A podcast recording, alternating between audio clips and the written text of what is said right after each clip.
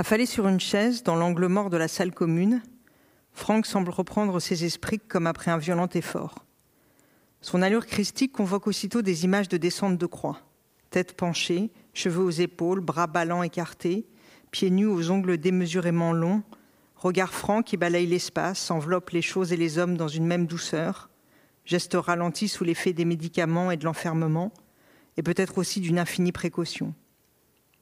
Franck vient de passer un mois en chambre d'isolement. Il en est sorti une demi-heure plus tôt. On ne lui a pas rendu ses chaussures de peur qu'il s'enfuit, et il porte encore son pyjama anti-suicide de papier bleu.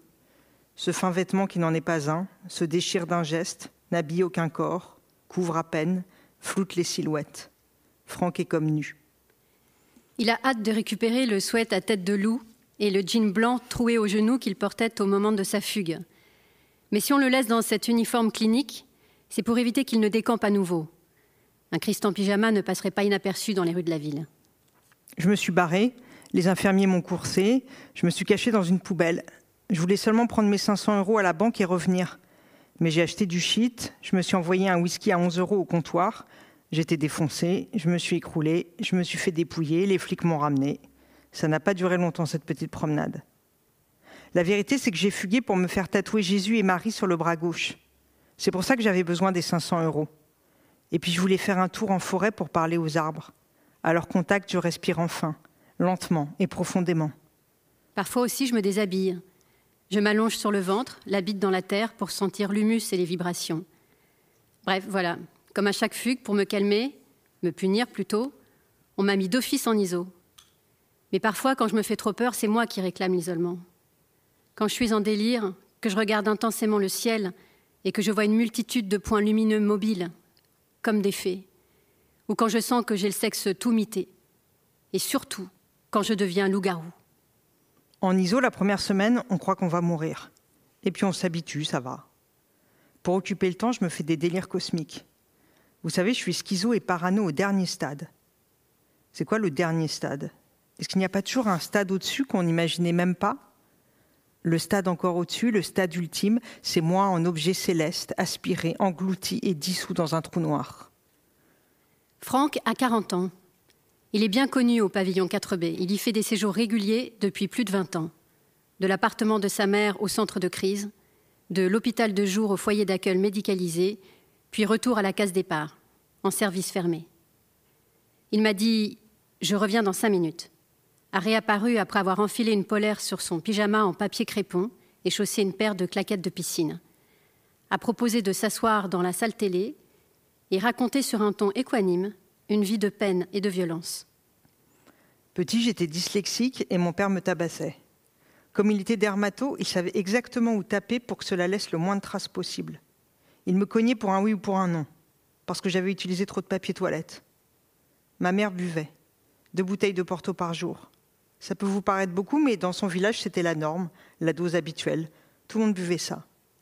La dernière fois que mon père m'a frappé, j'avais 13 ans et c'était un 14 juillet. Le son a giclé, je me suis rebellée, j'étais devenue grand et fort, j'ai eu le dessus. Le psychiatre m'a expliqué que c'était excitant de frapper. Peut-être que j'excitais sexuellement mon père. Mais je ne l'ai jamais dénoncé. J'ai toujours gardé ça pour moi. Je ne voulais pas qu'on m'envoie à la DAS. D'ailleurs, je lui en veux pas. J'ai juste parfois un peu de rancœur. Il vient me voir à l'hôpital, il m'apporte des clopes. J'aime mes parents, c'est comme ça, on n'y peut rien. C'est mon seul lien, je le garde. Voilà, après cette mauvaise période, j'ai passé un CAP jardinier paysagiste. J'étais très bon en taille. J'ai travaillé quelque temps au service espace vert et ça m'a lassé. Alors je me suis dit, pourquoi pas chasseur alpin? Mais la semaine précédant l'examen, je ne dormais pas. Je fumais du shit en regardant la télé. J'ai pété les plombs. Et tout ça s'est terminé à l'HP. J'avais 19 ans, c'était mon premier séjour. J'y suis restée deux ans. Quand je suis sortie, j'ai rencontré une fille. Je ne travaillais pas, j'étais asociale de toute façon. Alors je me suis installée chez elle. On était bien. Je lui cuisinais des pâtes à la carbonara, des cuisses de grenouille et du rose beef. Et on est même descendu à Cannes en vacances. Ma copine était nympho, mais je m'en foutais. Ça a tenu comme ça plusieurs années, et un jour, à nouveau, j'ai fumé trop de shit. Mes yeux sont partis à l'arrière de ma tête. Ils se sont collés au fond de mon crâne, et ils me regardaient. Ils me surveillaient. C'était insupportable. J'avais trop de délire en moi. et aussi le cadavre d'un jumeau que j'avais avalé dans le ventre de ma mère parce que j'étais le plus fort des deux, le plus volontaire.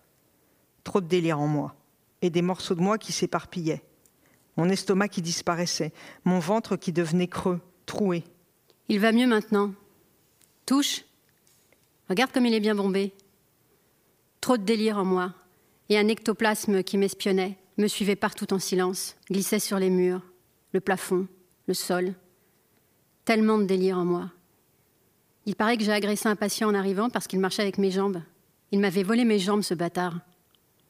Pause. Franck prend une longue inspiration, rapproche sa chaise, vérifie d'un coup d'œil que personne ne nous épie et se penche à mon oreille. Tu sais, à un moment, j'étais tellement pure que je me suis allongée dans l'herbe et plein de marguerites se sont mises à pousser autour de moi. Franck, ses yeux luisants, on dirait qu'il va pleurer. Il faut dire qu'il a vu la beauté de très près. Franck est en sdreux, soin sans consentement sur décision d'un représentant de l'État, pour violence. Il a poignardé le chien de sa mère. Pourtant, Franck raconte que c'est lui qui est déjà mort dix fois, poignardé dans la rue par des passants, puis ressuscité. En réalité, il ne dit pas je ressuscite, il dit je revis. Et cela fait une grande différence. Cela signifie que la vie est tapie en lui, qu'elle ne tombe pas du ciel, qu'elle n'est pas un miracle, mais une ressource. Franck me raconte le loup-garou blotti dans ses intestins, m'assure que s'il ne prend plus ses médicaments, il redevient la bête, que la conversion est immédiate. Mais la malédiction n'est pas tant d'être loup-garou que d'endosser cette apparence terrifiante alors que son cœur est plein de bonté. Quand je fume du shit, je fais peur malgré moi. Je suis un monstre délicat pourtant, mais rien à faire. Les traits de mon visage effraient les gens. Franck, le tendre prodige, se désole de faire peur aux passagers du bus alors que sa transformation n'a pour objet que d'absorber les ondes négatives qui polluent les alentours. Mais comment être compris quand l'expression du visage ne coïncide pas avec la vérité des intentions? Franck saisit mon poignet. Sa chambre est au bout du couloir. Il veut me montrer quelque chose. La pièce est vaste, entièrement blanche et meublée de peu. Un lit métallique, une table de chevet, un placard, un petit bureau de contreplaqué et une chaise de cantine. Ici, rien de personnel, si ce n'est une paire de baskets fluo sur le lino et des dessins punaisés au mur.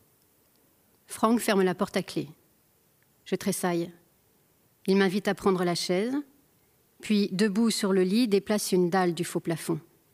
Sa main tâtonne quelques instants et revient avec un petit Bouddha en pierre de lune, un pendentif scarabée et une bague de templier. Autant de trésors qui ont miraculeusement échappé à la fouille. Il dispose les trois objets en triangle sur sa table de nuit, s'allonge, ferme les yeux, me demande de faire de même, et récite la cabale d'une voix hachée et solennelle. Les douze heures qui sont écrites la nuit se divisent en trois côtés droit, gauche et milieu. S'il y a plus de douze heures la nuit, elles sont regardées comme le jour et non comme la nuit, car seulement douze heures sont de Malkout, qui est appelée nuit. Ces douze heures se divisent en trois côtés, et trois camps de Saint-Ange se divisent dans ces trois côtés. T'as senti? T'as senti quelque chose? Ça a vibré, non? Franck me raconte que lors d'une précédente hospitalisation, il a trouvé un hérisson dans le parc de l'hôpital, sous un banc, en boule, au milieu d'un amas de canettes écrasées et de mégots. Il avait l'air mal en point. Franck l'a déposé dans le creux de sa main, a serré jusqu'à saigner, a glissé l'animal dans la poche de son blouson et l'a ramené au pavillon 4B. Il l'a nourri des reliquats de ses déjeuners, l'a caché dans le faux plafond et utilisé pour ses cérémonies vaudou. Pendant deux semaines, chaque soir, Franck libérait le hérisson de sa planque, lui donnait quelques pelures de l'œuf dur écrasé au fond de sa poche, grattait affectueusement son ventre rosé, puis installait l'animal terrorisé sur la table de nuit, disposait en cercle quelques pierres, turquoises, jade et quartz, et récitait la cabale. Franck étudie aussi la numérologie et m'apprend que si on annonne 888, 888 en boucle, on rajeunit que si on répète Tao pendant trois heures allongé sur son lit, on entre en transe. Franck est un chaman. Il a dissimulé en divers recoins de la chambre les objets nécessaires à ces cérémonies. Il opère la nuit, avec quelques bougies, le briquet volé à une aide-soignante, la petite enceinte reliée à son portable qui diffuse de la transe Goa en sourdine. Au mur, il a épinglé les dizaines de dessins réalisés en ergothérapie, mandalas multicolores, dragons et fleurs vénéneuses. En argot, on incite Franck à dessiner pour favoriser sa concentration. plutôt qu'à sculpter, une activité plus morcelée qui convient moins à son tempérament versatile. Lors d'un précédent séjour, Franck a pourtant sculpté son sexe, une magnifique céramique rose dressée. Il dit que c'est son sexe d'avant, avant d'entrer à l'hôpital, avant qu'on tue sa libido avec les traitements. Il ajoute qu'il compte bien retrouver son véritable sexe en sortant d'ici. D'ailleurs, il a le projet d'épouser une sorcière qui manie les pouvoirs du feu et de l'eau, règne sur les serpents et les araignées, une guérisseuse qui soigne avec des plantes la belladone et le personnage. En attendant, Franck pratique le vaudou et la magie blanche, celle qui œuvre pour le bien. Et avec un hérisson, c'est encore mieux. Mais au bout de deux semaines à vivre dans un faux plafond nourri d'écorces d'orange et de trognons de pommes, la pauvre bête était morte. Franck l'a laissée pourrir et se dessécher quelques jours, puis l'a déposée devant la porte du psychologue. Pour lui jeter le mauvais œil.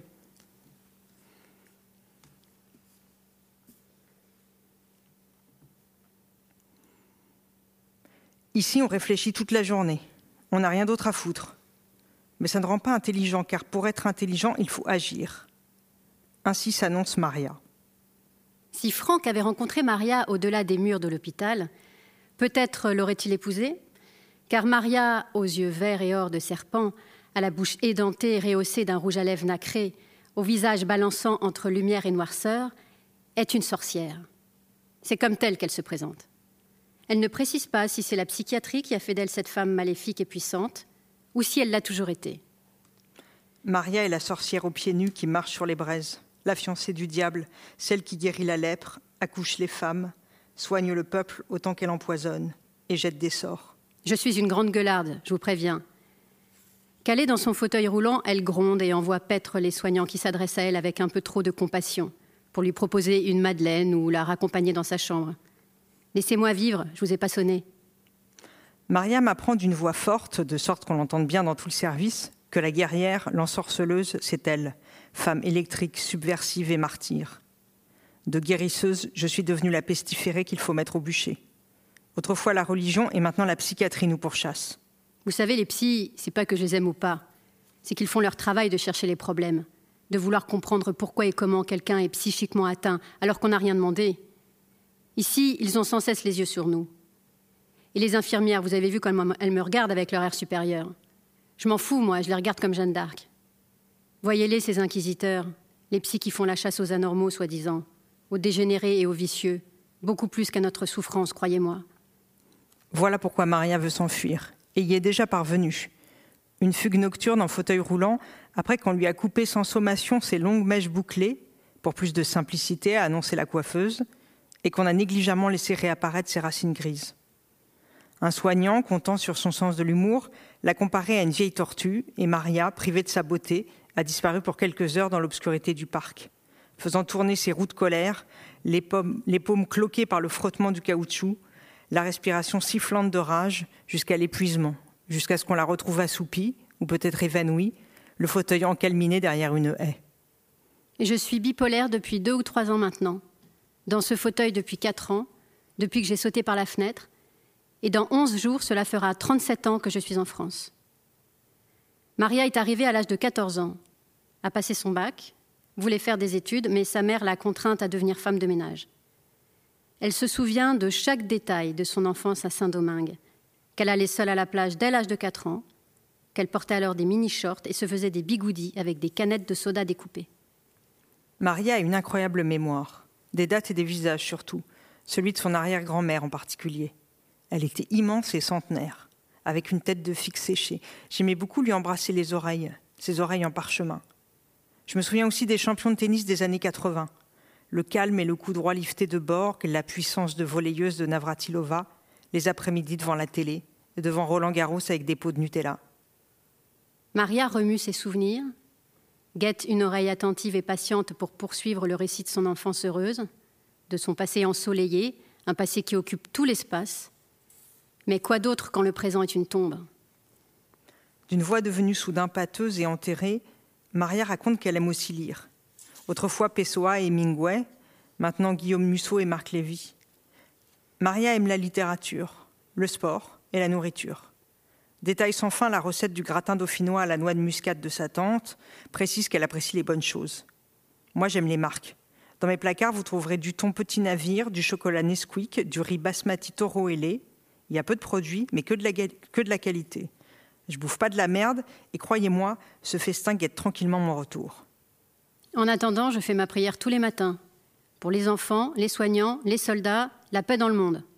Toujours strictement dans cet ordre, c'est l'ordre le plus juste. Je prie aussi pour les gilets jaunes, même si je ne suis plus l'actualité à la télé parce que je ne supporte pas d'entendre les bruits de sirènes sur BFM. Plutôt que la télé, j'aimerais tant voir la nature, voir au-delà des platanes du parc. Maria prend maintenant ma main pour admirer en silence la bague que je porte à l'annuaire. Moi aussi j'ai grossi des mains. Elle regarde droit devant elle, lève le poing, autour de son poignet un ruban avec la clé de sa chambre, et entame la Marseillaise d'une voix de cristal. J'aurais voulu avoir le cran de chanter avec elle, mais je m'inquiète pour ma réputation, la peur d'être prise en flagrant délit d'accointance avec l'élément perturbateur du service. Puis Maria s'arrête net, comme sous le coup d'un effondrement brutal de toutes ses facultés. Son regard vire à l'orage, elle siffle entre ses quelques dents, c'est la menace du cobra, le coup de semonce de la sorcière. Me congédie d'un geste, sautille d'impatience dans son fauteuil et me traite d'hypocrite alors que je lui souris maladroitement. Elle fait demi-tour, prend la direction de sa chambre, parcourt quelques mètres avant de se retourner, son visage de nouveau éclairé, cette fois d'une lueur ironique. Vous savez, quand Sarkozy, sera mort, je ferai une grande fête. J'inviterai que des jeunes, on dansera et on boira des petites bouteilles de coca.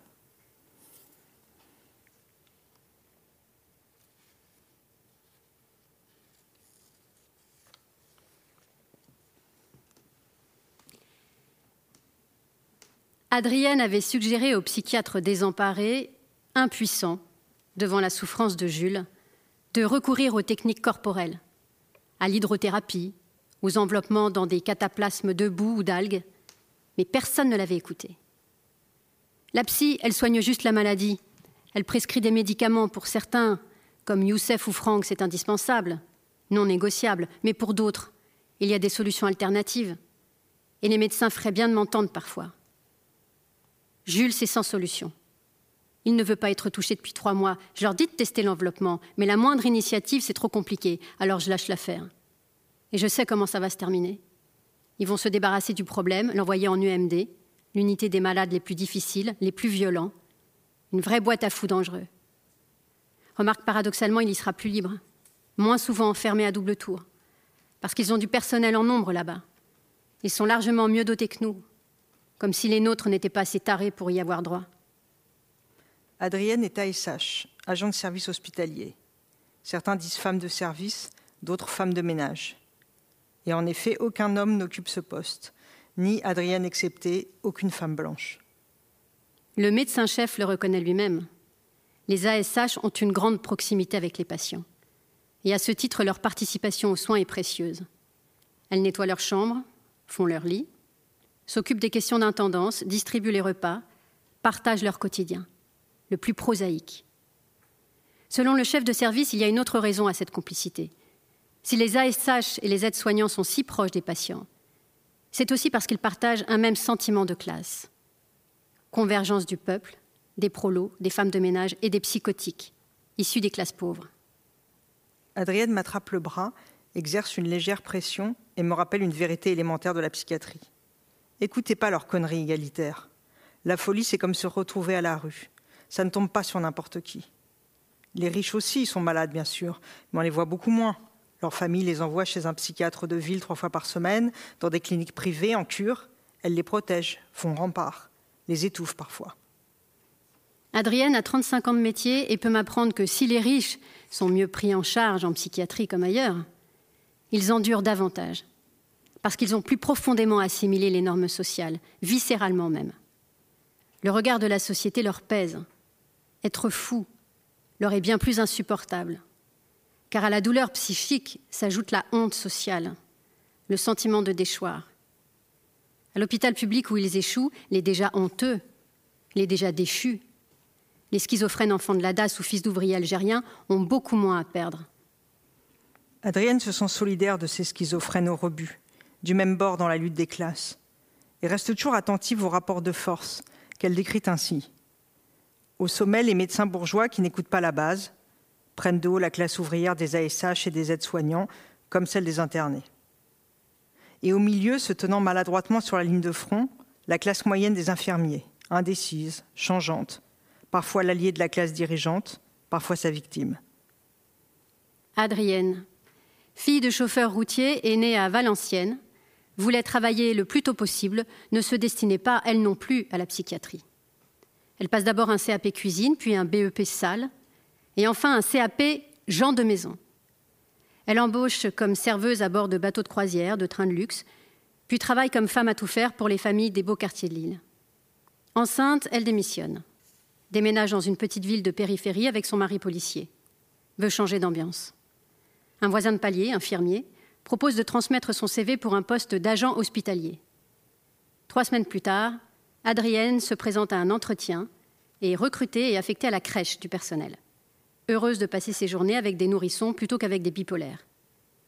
Elle y reste dix ans, puis est déplacée au pavillon 4B. Je ne voulais pas y aller. Le service avait une réputation épouvantable. On racontait que c'était sale, que les patients étaient très agités. Maria, Youssef et Robert étaient déjà là. Mais heureusement, l'ambiance était bonne, l'équipe soudée, et j'ai trouvé ma vocation. Je vais le dire très simplement. J'aime les fous. J'aime bien tout ce qui est hystérique. Leur délire me fascine, même si je sais aussi leur souffrance. J'ai le profil pour apaiser leurs moments de crise. En 20 ans de carrière, je n'ai eu peur que deux fois. Adrienne aime peut-être la folie comme d'autres la violence, ou le danger, pour l'adrénaline. Adrienne aime peut-être côtoyer les fous pour le sentiment de puissance, de supériorité, la puissance d'apaiser le pire. J'ai un truc avec les fous. Je leur donne de la joie de vivre. Je reçois souvent des propositions amoureuses ou sexuelles. On en discute avec le patient, c'est normal. Mes enfants n'aiment pas entendre ce genre d'histoire. Ça les inquiète. Ça les gêne toute cette impudeur, cette familiarité. Mais c'est juste qu'on vit ensemble. Ils nous racontent tout. On connaît leurs histoires, leurs familles, leurs secrets. On s'appelle par nos prénoms. Ils reconnaissent mon pas au loin dans le couloir. Les patients nous aiment aussi parce que nous ne sommes ni infirmiers ni médecins. Nous ne menaçons pas d'augmenter les doses de médicaments, de les priver de sortie. Nous ne signons pas d'hospitalisation sous contrainte. Nous n'avons aucun pouvoir sur eux. Je regarde Adrienne faire. Jamais elle ne perd patience. Elle appelle cela la charité, mais a-t-elle renoncé à la gratitude? Toujours recommencer? Les mêmes mots? Les mêmes gestes? À sa hauteur, soigner, c'est vivre avec les malades pour atténuer leurs angoisses? Les détourner un instant de leur folie pour que quelque chose d'autre, aussi modeste soit-il, prenne la place. Jouer au domino tous les soirs avec Robert. Distribuer le goûter. On ne les comprend pas. C'est impossible. Mais en tant que soignant, on peut écouter, accueillir, être là, à disposition. La présence, c'est la seule chose qui vaille. Je me souviens de ma rencontre avec Robert. Il était assis dans le couloir, se balançait sur une chaise. Je lui ai demandé Tu fais quoi, Robert Rien avec sa voix qui racle les airs. Ben viens, on va le faire ensemble. On est là pour leur adresser des signes, pas grand-chose, rien d'énorme, et surtout rien de mécanique ou de programmé. De la disponibilité et de l'attention, c'est tout. Je ne passe jamais à côté de Robert ou d'un autre patient sans un coup d'œil. Robert, c'est mon chouchou. Je suis la seule du service qu'il n'a jamais frappé. Tous les autres soignants y sont passés, ont provoqué sa fureur à un moment ou à un autre. On m'a dit que j'étais allée trop loin, je passais mes journées à m'occuper de lui, la direction m'a recadré, m'a rappelé que les patients doivent apprendre à vivre sans nous, mais Robert, c'est pas de mal la veille, qu'il ne faut pas confondre bienveillance et maternage, qu'il ne faut pas que ça devienne personnel entre un patient et soi. Je n'ai rien dit, mais je n'en pensais pas moins. Pendant quelques semaines, Robert a été transféré dans un autre pavillon. Il a très mal vécu cette séparation. M'envoyait des lettres déclaratives, me disait qu'il m'aimait, mais je ne savais pas comment, comme ami, comme sœur. On m'a demandé d'écrire une réponse pour lui signifier qu'on devait prendre de la distance, que aimer, c'est aimer bien, pas davantage. Ma lettre a été relue par le chef de service. Mais rien n'y fait. Robert est revenu au 4B et j'ai continué à le regarder comme un grand frère. Je lui offre des vêtements, il adore la mode et il aime que je m'habille avec des couleurs vives. Chaque jour, une tenue différente. Aujourd'hui, Adrienne porte une blouse orange et des baskets assorties. Ses ongles sont vernis bleus et ornés de strass ses lunettes rouges.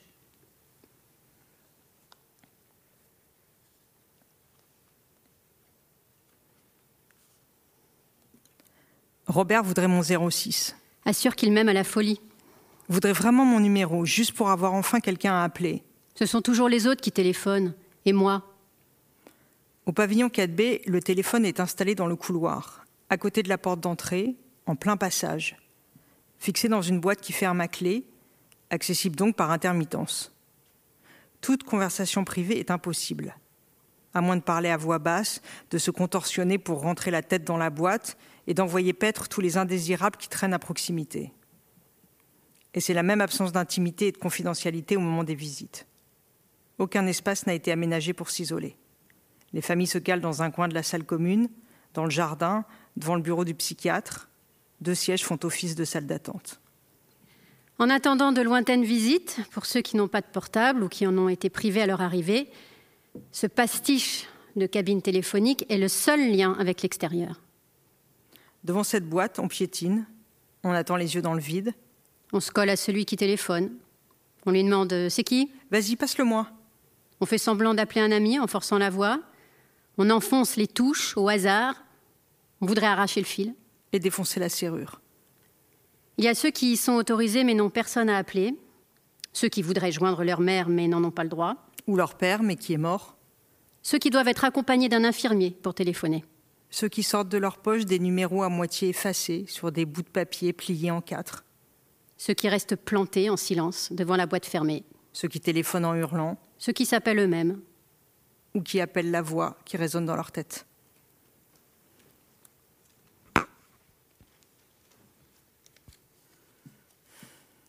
Merci pour cette lecture, euh, Constance euh, Dolé, Joyce Ormand. On va prendre le temps de parler un petit peu de, ce livre, À la folie, qui vient de paraître euh, chez Flammarion. Joy, en préambule, j'aimerais rappeler que tu as une formation de, philosophe. Ça me semble important parce que, à mon sens, ce livre s'inscrit vraiment dans une tradition de, réflexion sur euh, l'espace marginal que peut être la folie. On pense euh, bien sûr à Foucault, à Deleuze, que tu as lu, ça s'entend. Euh, cela étant dit, les espaces marginaux, les combats qu'ils génèrent, qu'ils soient physiques ou symboliques, sont au cœur de, tous tes livres. 2005, c'était le premier roman Boys, Boys, Boys, l'histoire d'une jeune fille qui voulait faire qui veut faire du, féminisme autrement, un féminisme viril. Euh, suivi en 2017 du bruit, qui évoquait ta passion pour le groupe de rap euh, NTM. Grosse œuvre 2009, avec pour décor des, chantiers, chantiers de maison. Euh, comme une bête, c'était l'univers de la boucherie que tu explorais. La peau de l'ours en 2014, de nouveau l'animalité, un conte, presque philosophique, le héros étant mi-homme, mi-ours. 2017, scène de la vie, la quête acharnée d'une jeune fille qui était euh, atteinte d'un mal héréditaire qui affecte euh, sa peau. Et tu as aussi publié des textes d'intervention sur le féminisme et la jeunesse, notamment, et des récits immersifs, euh, La Gare du Nord, en 2011 et L'inhabitable en 2016 sur des logements insalubres. Le point de départ de ce livre-là, À la folie, c'est une expérience d'immersion. Tu as passé un an dans un hôpital, dans une unité de soins psychiatriques. Qu'est-ce qui t'a poussé à engager une telle expérience? Est-ce qu'il y a eu un élément déclencheur? Alors, d'abord, euh, je pense que le, livre sur, euh, voilà, sur la psychiatrie, sur la folie, euh, il s'inscrit dans la lignée des autres. Enfin, je le vois pas du tout comme une rupture. tu as rappelé un peu tous les sujets sur lesquels j'avais travaillé. Euh, et il est souvent question euh, de la manière d'habiter des endroits a priori inhabitables ou hostiles. Euh, alors d'habiter son, corps et son genre, voilà, avec mon, premier roman Boys, Boys, Boys, d'habiter la musique. alors j'ai aussi exploré la question de l'habitat avec le recueil de nouvelles grosses œuvres de, façon très frontale, pour le coup. Euh, j'ai exploré euh, en 13 nouvelles la rencontre entre voilà un, corps, un individu et, son lieu d'habitation. Et puis l'inhabitable et Gare du Nord, on est vraiment dans ce cette espèce de, combat entre l'hostilité d'espace et la façon dont on peut les, investir, les, traverser. J'ai écrit aussi sur voilà la monstruosité, la question de la norme avec la peau de l'ours, cette espèce d'hybride entre un, animal et un, être humain. Donc euh, la question de l'identité, elle, travaille aussi euh, souvent mes, livres. Donc je dirais que celui-là, euh, il vient aussi ramasser plein de thématiques qui m'intéressaient. la question de la frontière, la question de l'identité, la question voilà, de l'hostilité des espaces de vie. Par ailleurs, comme tu le disais, j'ai fait de la philosophie, donc j'avais un peu euh, approché euh, les questions psychiatriques par ce biais-là, par des philosophes, par Deleuze, Foucault, Guattari, etc.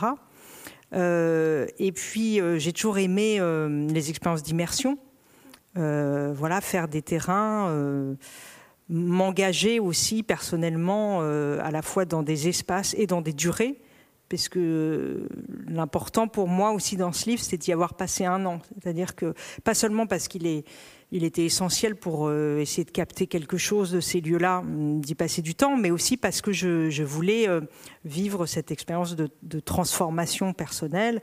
Euh, et donc, un an me paraissait être, être le minimum. Donc là, j'allais aussi au bout d'un désir d'immersion dans un endroit qu'il est difficile de pénétrer, puisque ça a été difficile d'avoir des autorisations, dans un endroit a priori absolument euh, étranger pour moi, puisque je n'ai pas de lien dans mon histoire personnelle avec la, psychiatrie ou la folie, dans un lieu relativement euh, hostile, voilà, plutôt, plutôt mystérieux et, plutôt caché, hors des, regards. Donc là aussi, le, désir de terrain, voilà, ce euh, pouvait s'exprimer d'une manière très très forte. Et, euh, et, puis tout simplement, la rencontre d'un psychiatre qui m'a aidé à avoir les autorisations a permis de, basculer concrètement dans le projet. Oui, c'est ça, parce qu'on se demande concrètement comment on fait pour être euh, accepté dans, dans cet univers-là. Bah, c'est très difficile, même avec un, fixeur, donc qui était ce psychiatre. il faut, il faut convaincre. J'ai eu beaucoup de refus. voilà, il faut se faire accepter.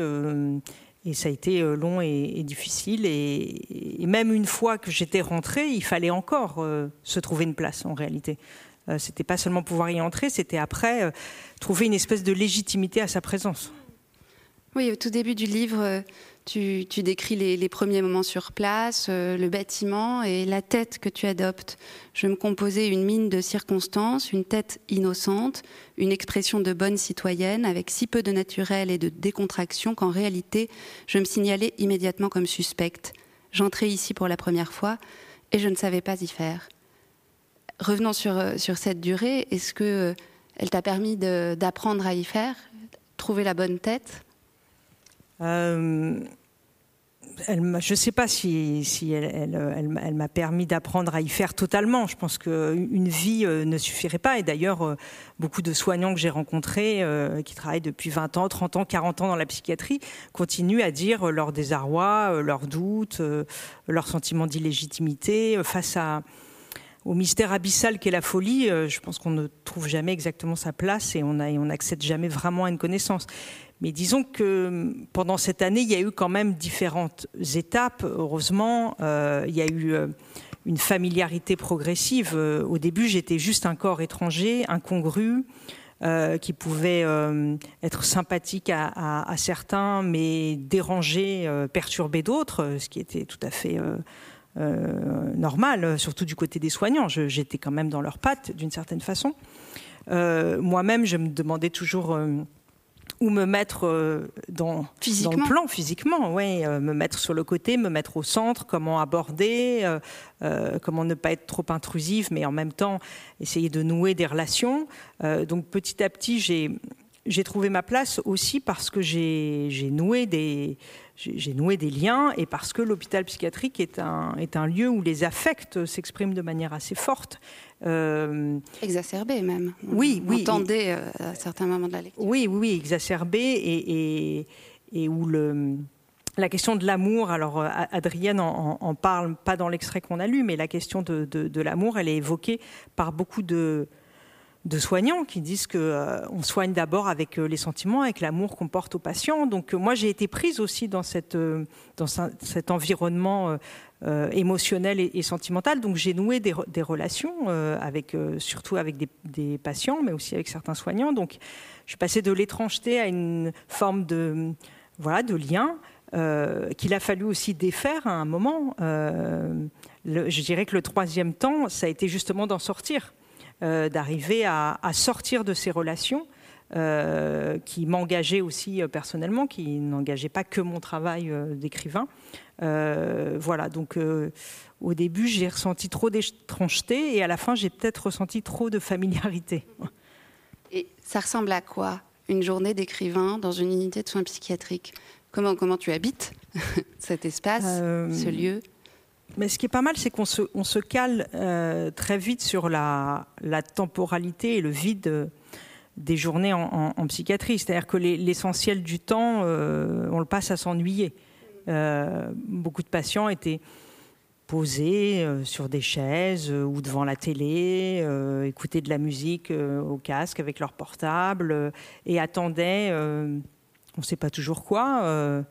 Euh, parfois attendez Godot, parfois attendez l'heure de la clope, euh, parfois attendez de sortir sans savoir quand, euh, attendez le prochain repas, la prochaine activité, éventuellement en ergothérapie. Bon, mais c'est essentiellement du temps vide, distendu, sans borne, flasque, et donc on, on se met, voilà, on s'assoit sur une chaise, on est tous ensemble comme dans une immense salle d'attente, et puis les conversations se nouent ou pas. Euh, voilà, mais parfois j'étais aussi posée là à ne rien faire. Et tu prenais des notes en temps réel ou tu y revenais plus tard? Euh, dans la même veine, je me, demandais en réécoutant euh, la lecture, on entend vraiment les, paroles des uns et des autres. Tu les as parfois enregistrées ou tu retranscrivais le, soir même? C'est venu plus tard? Je J'ai jamais enregistré parce que je trouvais ça trop intrusif d'avoir voilà une espèce de dictaphone ou de micro. Euh, donc j'avais toujours un, carnet de notes, euh, un stylo, un carnet de notes très petit. Euh, qui rentrait dans une poche de jean. Le plus discret possible. Voilà, le plus discret possible. Et en fait, en fonction de, des situations, de, de, mon intuition, je le sortais ou pas. C'est-à-dire que quand j'assistais à des, à des entretiens très formels entre le psychiatre et un patient, euh, là, j'étais dans un coin et je savais que je pouvais noter. Voilà, le patient m'avait autorisé à assister, donc je savais que je pouvais noter. Et c'est vrai que c'était des moments très importants parce que je voulais restituer précisément la parole. Et comme on l'a entendu, euh, voilà, c'est un, un, verbe très particulier, un lexique particulier, une logorée particulière. Donc je voulais euh, retranscrire ça fidèlement.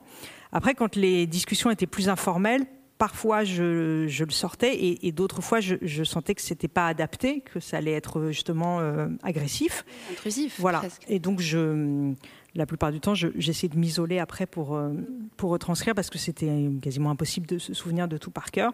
Et voilà, et, je remettais un peu d'ordre le, soir en rentrant. Mais il y a forcément de la réinvention, du montage. Je ne peux évidemment pas garantir que c'est du mot à mot, ça n'aurait pas de sens. Et donc le livre, tu l'as écrit en même temps que cette année-là ou, plus tard? Non, j'ai d'abord passé un an vraiment d'immersion à, accumuler euh, des notes, à lire aussi, euh, à voir des films, des documentaires, donc à, nourrir euh, voilà ce terrain par un, une espèce de corpus à la fois artistique et, et théorique qui me permettait aussi peut-être de mieux comprendre les enjeux de ce que je voyais. J'ai pu aussi lire des livres sur l'histoire de la psychiatrie, des manuels, et donc ça m'aidait aussi à comprendre ce que j'avais sous, sous, les yeux. Et donc j'ai suivi un peu ces deux lignes-là pendant un an, donc la, ligne de l'immersion et puis la ligne de la documentation par ailleurs. et à la fin de cette année, avec cette masse, euh, voilà, cette, matière, euh, euh, j'ai déblayé, j'ai écrit. Donc ça s'est fait vraiment en, deux temps. Et puis surtout, il a, fallu, il a fallu, voilà, métaboliser toute cette matière. J'aurais pas pu commencer à écrire tout de suite parce qu'en fait, je comprenais pas vraiment ce qui se passait au début. J'avais moi-même des, voilà, je me posais des questions justement sur ma place qu'il a fallu que j'ai pu régler dans l'écriture, mais un an après, j'aurais pas su la régler tout de suite. Et souvent, d'ailleurs, les, patients comme les soignants me disaient, mais alors, t'écris quoi? Ça parle de quoi? Ça va être quoi? Et je leur disais, mais je, n'en sais rien. Je n'avais vraiment aucune idée pendant euh, que je vivais euh, cette expérience. l'alternance des, points de vue dans le livre est essentielle. Il y a les fous, leurs paroles, celles des soignants, bien sûr, à tous les niveaux de la hiérarchie hospitalière, d'ailleurs, euh, la tienne comme, comme narratrice. Qu'est-ce que cette vue kaléidoscopique t'a permis justement d'entendre et de, comprendre de... Alors, c'était important pour moi de ramasser en fait toutes les paroles dans un seul jeu. Donc, le jeu est parfois celui de la narratrice, le mien, euh, parfois celui des soignants, des patients, et, je ne les distingue pas. Enfin, je pense qu'en lisant et à l'oreille, on les entend. On l'entend, mais c'est le cas aussi dans la page, c'est important de le dire. Sur la page, il n'y a, pas, a pas de distinction. Euh, d'abord parce que je je voulais euh, faire voir euh, à quel point le, verbe des soignants et des patients se, tisse ensemble. C'est-à-dire que, évidemment, la, parole est extrêmement importante à l'hôpital psychiatrique, euh, puisque on a d'un côté la parole délirante qui est le symptôme, le premier symptôme, et de, et de l'autre la parole euh, qui peut parfois être autoritaire et surplombante et, et, en tout cas euh, souvent définitive euh, de la science des, médecins qui classifient, qui, voilà, qui prononcent des mots comme des sentences, bipolaires, paranoïaques, schizophrènes, etc. Et donc on a l'affrontement de ces, deux langues que je voulais mettre ensemble sur le même ring, et puis la mienne au milieu, la mienne qui, qui les absorbe, parce que finalement, évidemment que c'est quand même une seule langue, la, mienne, puisque c'est moi qui ai écrit ce livre et, euh, et je les parle. Quoi. Je, parle la langue des patients et des, soignants que j'incorpore dans la mienne. Oui, et il y a quand même quelques chapitres qui sont comme des, mises à distance, des, balises dans, la construction de, ce récit, qui sont des moments où tu t'autorises précisément, on a l'impression, à sortir de l'espace pour réexpliquer ce qui est en train de se passer. Oui, il y a un moment à peu près au milieu du livre. Mm. le temps est mort, justement, qui, qui, évoque, la, question de l'ennui. Du, voilà, du temps et de l'ennui. Et c'est vrai que c'est un moment, parce qu'on est toujours sur cette scène qui est vraiment comme euh, on pourrait dire que c'est un ring, c'est aussi une scène de théâtre, euh, c'est aussi une agora. Euh, le livre, il se caractérise aussi par une unité de temps et de lieu. On est un an et on ne sort jamais du service. À un moment, on va peut-être à la cafétéria, mais c'est quelques pages. Sinon, on reste dans ce, dans ce pavillon. Et donc, moi, je suis sur cette scène avec eux tout le temps. Euh, voilà, plus ou moins maladroite, plus ou moins intégrée. Et puis, à un moment, à, mi-parcours dans le livre, je, je fais un pas de côté où je m'avance plutôt sur le devant de la scène et, j'essaye de comprendre euh, ce que j'ai ressenti euh, et surtout euh, ce que je fais là et comment ma présence peut être nuisible ou pas et surtout à quel point je peux comprendre justement ce qu'est la folie. donc c'est un moment où, je m'interroge à, mi-parcours sur ma place, sur ce que j'ai compris, pas compris et ce qui me permet aussi de, de continuer la deuxième mi-temps, on va dire, de l'immersion. Euh, ce livre ne prétend aucunement décrire ou énoncer une vérité, c'est quelque chose qui est présent dès, l'exergue en forme de question, si la vérité, point d'interrogation, euh, que tu reprends dans ce chapitre central qu'on vient d'évoquer, Le temps est mort, dont, je voudrais lire euh, le dernier paragraphe. C'est une expérience qui, loin d'éclairer, de démêler, opacifie et maintient dans l'ignorance, l'ambivalence, une expérience sans révélation, sans dénouement, sans fin. Pourtant, cette ignorance est une grâce. Elle apaise et fortifie, libère et assagit, rend disponible, vacant, simple pisteur de chants et de traces en forêt, simple récepteur, tympan vibratile et pupille béante pour, le temps d'une expérience, se débarrasser de l'écrasante charge de la vérité. À défaut de vérité, cette alternance de, points de vue, l'entremêlement des voix, compose, à mon sens, un, tableau juste. C'est ça que tu souhaitais, plus que de la note juste le... Bah, disons que la, question de, la justesse, euh, je pense, intéresse beaucoup plus les écrivains que celle de la vérité. Euh, euh, et c'est vrai que, par exemple, il y a de l'invention dans ce livre, il y a de la fiction, et, il y a de la fiction au nom de la justesse, euh, précisément. Euh, il ne s'agit pas de dire la vérité, il s'agit d'être juste par rapport à des, à des situations, à une institution qui s'appelle euh, l'hôpital psychiatrique.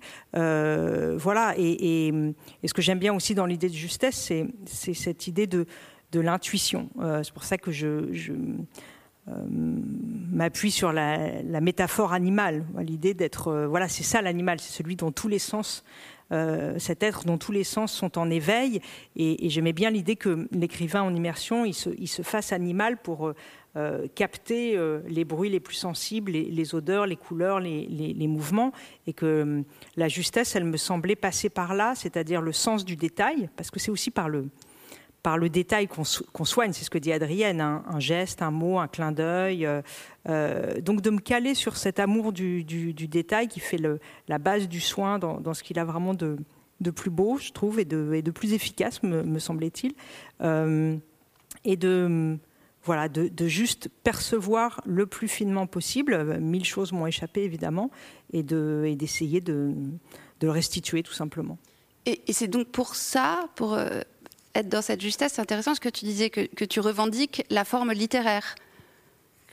Ah oui, c'est parce qu'évidemment, pourquoi, euh, pourquoi la forme littéraire plutôt qu'un essai, par exemple, plutôt euh, qu'un simple reportage Justement, pour ça, entre autres, parce que euh, la fiction permet euh, d'approcher euh, voilà, des, réalités qui sinon nous échapperaient. Il y, a, un chapitre fictionnel au centre du livre où il y a un personnage qui est, un peu mon double et, qu'on retrouve un matin dans, un lit. On ne sait pas pourquoi elle est là. Et, elle permet de poser la question de mais quels sont les, vrais motifs de, l'enfermement? À partir de quand peut-on décider que quelqu'un est fou ou non fou? Évidemment, passer par la fiction me semble plus subtil et moins autoritaire que de dire euh, fou finalement, c'est une norme arbitraire. Voilà. Donc j'aime bien l'idée de cette suspension. Et puis surtout, la littérature, ça permet la singularité. Euh, ça permet de passer par des individus, des corps, des situations, ce que ne permettrait pas une forme d'essai euh, ou moins une forme journalistique. Et, là aussi, c'est ce que j'ai appris euh, pendant cette année en, psychiatrie, ce qu'on m'ont dit beaucoup de soignants, c'est qu'en fait, n'y a pas euh, de schizophrènes pareils euh, et que la psychiatrie devrait, à, chaque, à chaque nouveau patient, se réinventer en tant que pratique, que les protocoles ne veulent rien dire, parce que s'il y a vraiment une branche de la médecine où, l'individualisation est essentielle, c'est dans le soin de la maladie mentale. Oui, ça c'est un très beau passage euh, précisément sur l'imprécision du diagnostic euh, et, de l'écoute. Euh, puisque tu, montres, tu décris des soignants qui, face aux mêmes patients, n'ont pas du tout les mêmes, les mêmes mots pour décrire son état. Oui, non seulement les, soignants n'étaient pas toujours d'accord, euh, sur le, délire, par exemple, d'un patient ou sa légitimité à être là. Euh, mais en plus, euh, des, diagnostics pouvaient se, retourner d'un jour à l'autre. Mm. par exemple, un patient qui s'appelle Youssef, la psychiatre veut l'envoyer faire une séance d'électrochoc et en disant que c'est le dernier recours. Et deux jours après, en fait, il est sorti parce qu'il va, il va beaucoup mieux. donc ça met aussi en, cause la, question de la guérison dont, dont je parle à, la fin du livre. Guérir avec un point d'interrogation. Est-ce qu'on peut guérir Est-ce que guérir est souhaitable Est-ce qu'on désire guérir Donc euh, le cette idée de, la précarité, de l'incertitude, de la réversibilité euh, de la pensée psychiatrique, euh, elle, est, elle est passionnante aussi, je pense, pour la littérature, parce que c'est cette fragilité-là qui est intéressante dans, dans l'écriture. Il ne s'agit pas d'asséner de manière autoritaire une vérité sur la psychiatrie, mais au contraire de rendre encore plus obscure, opaque et, incertain cette réalité. C'est ce que je trouve beau dans la littérature. Oui, c'est les espaces de lisière, les espaces de, confrontation aussi. Euh, c'est aussi, on est à la frontière dans ce texte entre en effet beaucoup de fragilité, mais aussi beaucoup de violence. Comment tu as reçu cette violence? Parce que tu, tu, fais face à des éclats, des coups, tu décris la chambre d'isolement. C'est assez. Euh, bah, la violence, c'est le cœur euh, de l'institution psychiatrique. Hein, euh, la violence que produisent les patients, la violence qu'ils produisent contre eux-mêmes d'abord, la violence de la chimie, des traitements, des traitements la violence des électrochocs, même si j'ai appris aussi que ça pouvait avoir des vertus. Mm. mais bon, on va pas rentrer dans le débat là. Et, et, la violence aussi de, de l'enfermement sous contrainte, parce que moi je suis dans un pavillon où personne n'avait décidé d'être là voilà, ils étaient tous enfermés contre leur volonté. Donc la violence, elle est partout, tout le temps. Euh, et euh, elle est tellement là dès qu'on y entre, on la sent tellement euh, comme, un, comme une, bête, voilà, tapis dans l'ombre, prête à surgir, que finalement on n'est pas étonné quand elle, quand elle arrive. Et c'est vrai que il y a une scène, il y a une patiente qui s'appelle Jessica qui fait ce qu'on appelle une crise plastique où elle se met à, tout casser et on la, voilà, on la jette au sol pour la, pour la piquer. Euh, et c'est la scène violente euh, du, livre, si je puis dire, euh, en tout cas dans son éclat. Et j'ai pas eu de j'ai pas eu de mal à appréhender la violence en elle-même. En revanche, dans ces moments-là, se poser la question de ma place, c'est-à-dire mmh. où est-ce que je me mets? Est-ce que je m'efface? Est-ce que je, est que je reste là pour assister? Mais est-ce que c'est pas un peu voyeuriste, indécent, etc. Et puis, en plus, je raconte dans cette scène que justement cette fameuse Jessica m'appelle à l'aide. Donc là, la hmm. question de l'incongruité de ma place, elle s'est posée de manière euh, euh, extrêmement concrète dans, cette, euh, dans cet événement. Et tu, parlais de l'enfermement, en effet, l'enfermement sous contrainte. Pour autant, est-ce que tu y as entendu une parole libre? Ah oui, j'ai entendu une parole complètement libre dans la mesure où euh, euh, je pouvais parler très librement euh, aux patients et aux soignants et, jamais en présence de l'autre camp, si je puis dire. quand je parlais à des, infirmières, il n'y avait pas le médecin-chef qui était là pour écouter.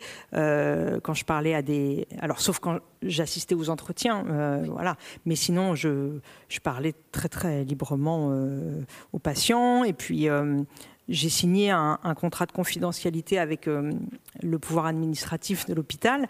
Et dans la première version du contrat, euh, il était stipulé que l'hôpital allait relire euh, le texte. J'allais te demander. Voilà. Et évidemment que j'ai fait enlever cette clause. Enfin, c'était hors de question. à ce moment-là, j'ai abandonné le projet. C'était vraiment pas possible. et ils ont ils ont cédé sans aucune difficulté, donc ils m'ont laissé totalement libre d'écrire ce que je voulais. Euh, donc non, là pour le coup, j'ai été vraiment euh, très libre de, mes mouvements. Euh, j'avais les clés du service, donc je pouvais y circuler comme je voulais. J'avais les horaires que je voulais. Non, ça c'était sans contrainte pour moi il y a une très belle expression que, que tu utilises à propos des, des, malades, malgré tout leur déraillement. Tu dis il y a la vie qui insiste. On, réentendait aussi dans le passage sur Franck la, vie comme une ressource. Qu'est-ce que c'est que cette force-là? Bah C'est euh, euh, c'est vraiment ce que j'ai découvert euh, pendant cette année. Souvent, on me disait, mais ça doit être tellement triste, tellement dur, tellement angoissant de, passer tes journées là-bas. Enfin, c'est mercredi. Certains aussi dans mon entourage s'inquiétaient presque, comme si j'allais être contaminée par cette peine et cette violence. Ils me disaient mais pourquoi tu t'infliges ça? Et même si au début c'était un petit peu difficile, très vite. Euh, j'ai eu, euh, alors je vais pas dire que j'étais galvanisée, le mot est trop fort, mais il y avait quelque chose de très vivant, euh, de très stimulant. Et quand je, quittais le pavillon le, soir, je me sentais plutôt fortifiée parce que finalement, cette, cette vie qui insiste, c'est-à-dire, je, le raconte dans le livre, toutes ces stratégies pour contourner les règles, pour résister justement à, tout ce qui est mortifère, à l'abrutissement des médicaments, aux privations, étaient sans cesse réinvesties pour continuer à voilà à ressentir du désir, de la gaieté. Euh, il y a, alors il y, a, aussi un chapitre dans le livre qui s'appelle euh, euh, Prisonnier où, je, les compare à des, prisonniers, euh, comme des prisonniers politiques ou des prisonniers sociaux, qui, ressentent une injustice à être là et qui donc se battent contre cette injustice. Donc, il y a, pour ça que dans le livre, il y, a aussi, il y a aussi de la gaieté. Il y a beaucoup de patients comme Franck qui sont très drôles, très inventifs. Euh, alors, il n'y a pas que ça. Il y a aussi des patients qui sont comme des, trous noirs et des mélancolies abyssales. Mais, euh, mais on, ne vient jamais à, à bout de la vie. C'est vraiment ce qu'on ressent quand on, quand on passe du temps là-bas. de, la folie, tu dirais, je t'ai entendu prononcer ce mot-là, que c'est un espace de résistance? Je ne sais pas si c'est un, un espace de résistance, mais en tout cas, certains patients se, revendiquent fous et, se, revendiquent fous pour se revendiquer résistants à la société, justement. À un moment, je parle de la question de la réinsertion et que voilà, des soignants veulent réinsérer les malades, considèrent que le, succès, c'est de réinsérer les malades, c'est-à-dire de les remettre dans une vie qui fonctionne, dans un travail, dans une vie de famille, une vie amoureuse, une vie professionnelle. Et il y a des patients qui, à un moment, je dis, ils ne se sont pas fait fous pour rien qui veulent résister finalement à cette société qu'ils considèrent mortifère et qu'ils ne veulent, ils ne veulent pas la réintégrer. Alors je ne dis pas du tout que c'est ce qui caractérise euh, évidemment tous les patients, mais en tout cas j'ai perçu ça chez certains. Euh, l'idée que, que, être fou, c'est euh, évidemment résister à, la norme. C'est un peu banal de le dire, mais je l'ai constaté. Est-ce que par ce livre, tu as aussi la volonté de témoigner d'un état de la psychiatrie clinique en France? Alors, je, savais que, voilà, que l'hôpital psychiatrique allait mal, tout le monde le sait, enfin, tout le monde sait que l'hôpital public va mal et que la psychiatrie étant le parent pauvre de l'hôpital public, c'est encore pire. Il n'y a pas besoin de mon livre pour le savoir et, j'en avais déjà voilà, l'intuition ou la, ou la préscience. Et évidemment, je l'ai constaté. Alors, je ne vais pas faire de généralité puisque j'étais dans un, je suis allée dans deux services, donc, euh, mais qui me semble dans la moyenne, euh, dans la moyenne française pour ce que j'en ai compris. Euh, donc, le livre n'a pas besoin de dénoncer un état de la psychiatrie. Je ne fais que décrire les protocoles, décrire le manque de personnel, rapporter les propos des soignants et, évidemment le livre prend acte de, de leur détresse, voilà, de leur détresse et du délitement euh, de l'hôpital psychiatrique. Donc le, c'est évidemment pas le projet du livre, mais je savais que le livre dirait ça aussi, et par ailleurs c'est important de le dire. Il y a quelque chose de, très beau euh, à propos du soin, tu l'as un peu évoqué tout à l'heure, mais je voudrais y revenir, c'est que tu expliques que c'est la parole associée à la chimie et au silence.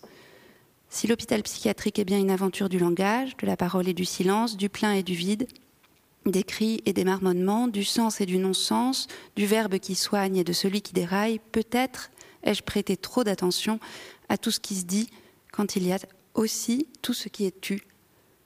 Finalement, il faut se taire pour comprendre bah, il y, a, une psychologue qui, m'a dit cette chose très simple et que, j'ai trouvée lumineuse et, magnifique. Elle, me dit le, on a tendance à penser évidemment qu'il faut parler pour soigner, qu'il mhm. faut, il faut que les patients parlent, disent leur détresse, disent leur souffrance, disent euh, crash qu'ils ont dans la tête. Que ça sorte. Voilà, que ça mhm. sorte. Il faut que les, que les soignants parlent en disant leur bienveillance, leur empathie, euh, euh, l'analyse de la situation du, patient, etc.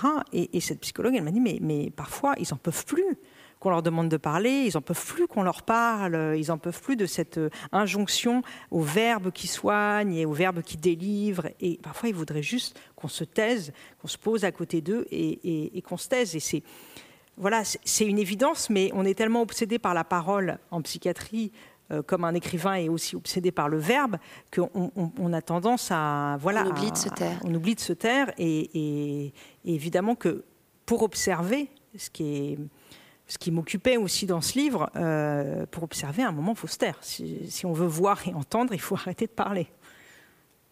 Nous aussi, on va bientôt arrêter de parler, mais euh, je voudrais savoir comment se.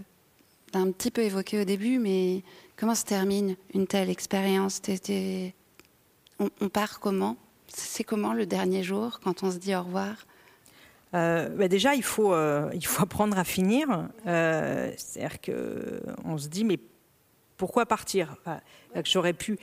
J'aurais pu continuer. Oui, je suis restée un an, mais j'aurais pu rester deux, trois, et, finalement, et ça aurait donné, je ne sais pas, ça aurait donné un livre plus gros, un livre différent, un livre meilleur, j'en sais rien, mais il n'y avait pas vraiment de raison de partir, parce que, comme je disais tout à l'heure, comme au bout de 20 ans, les psys n'y comprennent rien, au bout de un an, c'est pas moi qui vais comprendre. Donc il faut s'imposer euh, une fin. Alors là, pour le coup, c'est une décision très personnelle et c'est ce qui caractérise aussi la littérature d'immersion ou documentaire ou de terrain. C'est-à-dire que quand on écrit un roman purement fictionnel, et eh ben, on construit quelque chose, il y a un début, une fin, mais quand on est dans l'immersion comme ça, on ne sait pas quand arrêter. Donc euh, à un moment, je me suis aussi un peu forcée à arrêter. J'aurais pu vouloir continuer. Aussi parce que, comme je disais, je, basculais peut-être dans, des relations plus affectives. Et le, dernier jour, euh, il faut avoir le, courage euh, en fait de dire au revoir. Alors bêtement, on se raconte qu'on va manquer aux gens, que Robert, Franck et Maria vont être tristes de me voir partir, alors qu'en fait c'était moi qui étais triste. Euh, je pense qu'ils m'ont oublié beaucoup plus vite que moi je, je les ai oubliés. donc voilà, c'est un moment on coupe, on coupe court et on se met à travailler, à écrire. Et est-ce que tu as maintenu un lien? Avec euh, certains d'entre eux, euh, aussi bien les, patients que les soignants? Euh, non, j'ai pas, j'ai pas maintenu de lien et c'était pas une bonne idée de, de toute façon d'en, maintenir parce que je, voilà, je suis, je suis pas visiteuse d'hôpitaux psychiatriques, je suis pas soignante, je suis pas de la famille, je suis pas une amie. Bon, en revanche, je suis allée la semaine dernière dans un service et je retourne cette semaine dans un autre service, donc dans l'autre service où j'ai passé du temps pour euh, offrir le, livre euh, voilà, aux équipes, pour revoir euh, les, soignants. Peut-être que je reverrai certains patients qui malheureusement seront encore là deux ans après. mais l'idée, c'est aussi d'arriver à, voilà, à sortir de l'expérience. Et justement, tu disais que tu avais apporté le livre à certains. Est-ce que tu as déjà eu des, des retours de lecture de ceux qui ont fait partie euh, intégrante de cette expérience? Euh, Oui, j'ai eu des, retours de, soignants, euh, des bons retours, donc j'étais vraiment contente. Mais je me réjouis pas trop vite parce que je sais que ce, sont ceux qui m'étaient le plus favorable. donc je pense que le, service où je vais cette semaine, ce sera, ce sera plus difficile parce que ça a été un petit peu plus conflictuel avec certains, mais on verra, ça m'intéressera de savoir de toute façon. Et les, patients Les patients. Euh, c'est difficile. Hein. oui, c'est difficile. Euh, c'est ce que je raconte aussi dans le livre, c'est que la plupart euh, ne sont pas en état physique de, lire, que lire, ça demande voilà, de la concentration, d'être un peu en forme, et que les traitements sont tellement forts que beaucoup qui étaient des lecteurs me disaient qu'ils ne pouvaient plus lire le temps de, de l'hospitalisation parce que voilà, ils étaient trop abrutis pour ça, tout simplement. Bah, on, te posera la question la, prochaine fois, savoir quels ont été les retours. Merci, euh, merci Joy. Merci Colomb. Le livre, c'est À la folie chez Flammarion. C'est un livre très puissant, très fort. Merci Joy. Merci beaucoup.